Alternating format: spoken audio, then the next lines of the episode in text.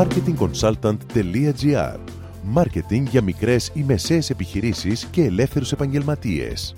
Κάθε εβδομάδα ο σύμβουλος Μάρκετινγκ Θέμη 41 σας προτείνει ιδέες και λύσεις για να αναπτύξετε έξυπνα την επιχείρησή σας. Καλή σας ακρόαση! Γεια σας! Πολλής λόγος γίνεται σήμερα για την online παρουσία των επιχειρήσεων. Πολλοί πελάτες μου με ρωτούν αν πρέπει να έχουν ιστοσελίδα, αν πρέπει να έχουν σελίδα στο Facebook, στο Twitter ή στο LinkedIn. Η απάντηση δεν είναι μία.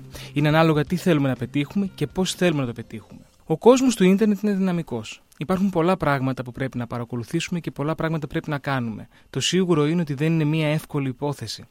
Σήμερα θα σας παρουσιάσω 8 τεχνικές για να κάνετε online marketing. Πρώτον, αναγνωρίστε και αξιολογήστε τα online μέσα.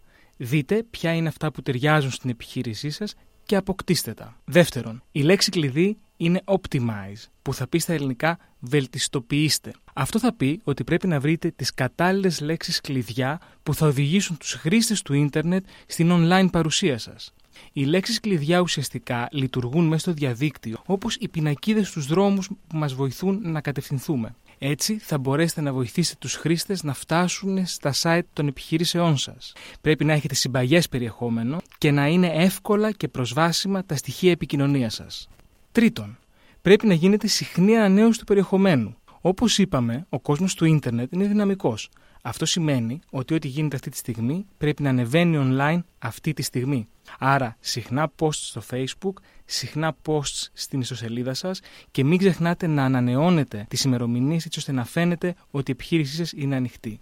Έχει τύχει πολλές φορές να μπούμε σε site κάποιες επιχείρηση και να δούμε ότι έχει να κάνει update από πέρσι. Και εδώ τίθεται το ερώτημα, είναι ανοιχτή αυτή η επιχείρηση ή όχι; Τέταρτον, κάντε την παρουσίασή σας προσβάσιμη στα offline έντυπά σας. Γράψτε τις ηλεκτρονικές σας διευθύνσεις πάνω σε επαγγελματικές σας κάρτες, στους φακέλους και στα επιστολόχαρτά σας. Ακόμα μπορείτε να το βάλετε και στην υπογραφή των email σας. Πέμπτον, χρησιμοποιήστε τα RSS News Feeds. Έτσι μπορείτε να επεκτείνετε την πληροφορία και σε άλλους χρήστες. Έκτον, εμπλέξτε και κάντε διάδραση με το κοινό στόχο σας. Βρείτε τι τους ενδιαφέρει να μαθαίνουν και προσφέρετε τους το. Έτσι θα μπορέσουν να παίρνουν εξατομικευμένη πληροφορία από εσά.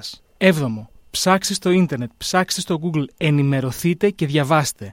Συνέχεια βγαίνουν νέες τεχνικές, νέες ιδέες και νέα πράγματα να μάθουμε. Κανείς δεν ξέρει τα πάντα, άρα μόνο με παρακολούθηση των εξελίξεων μπορούμε να είμαστε μπροστά.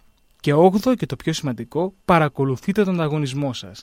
Δείτε τι κάνουν αυτοί, πάρτε ιδέες και εφαρμόστε τες. Με αυτό σας δίνω ραντεβού την επόμενη εβδομάδα με νέες ιδέες και προτάσεις marketing. Καλή εβδομάδα! Μόλις ακούσατε τις ιδέες και τις λύσεις που προτείνει ο Σύμβουλος Μάρκετινγκ Θέμης 41 για την έξυπνη ανάπτυξη της επιχείρησής σας. Ραντεβού με νέες προτάσεις την άλλη εβδομάδα.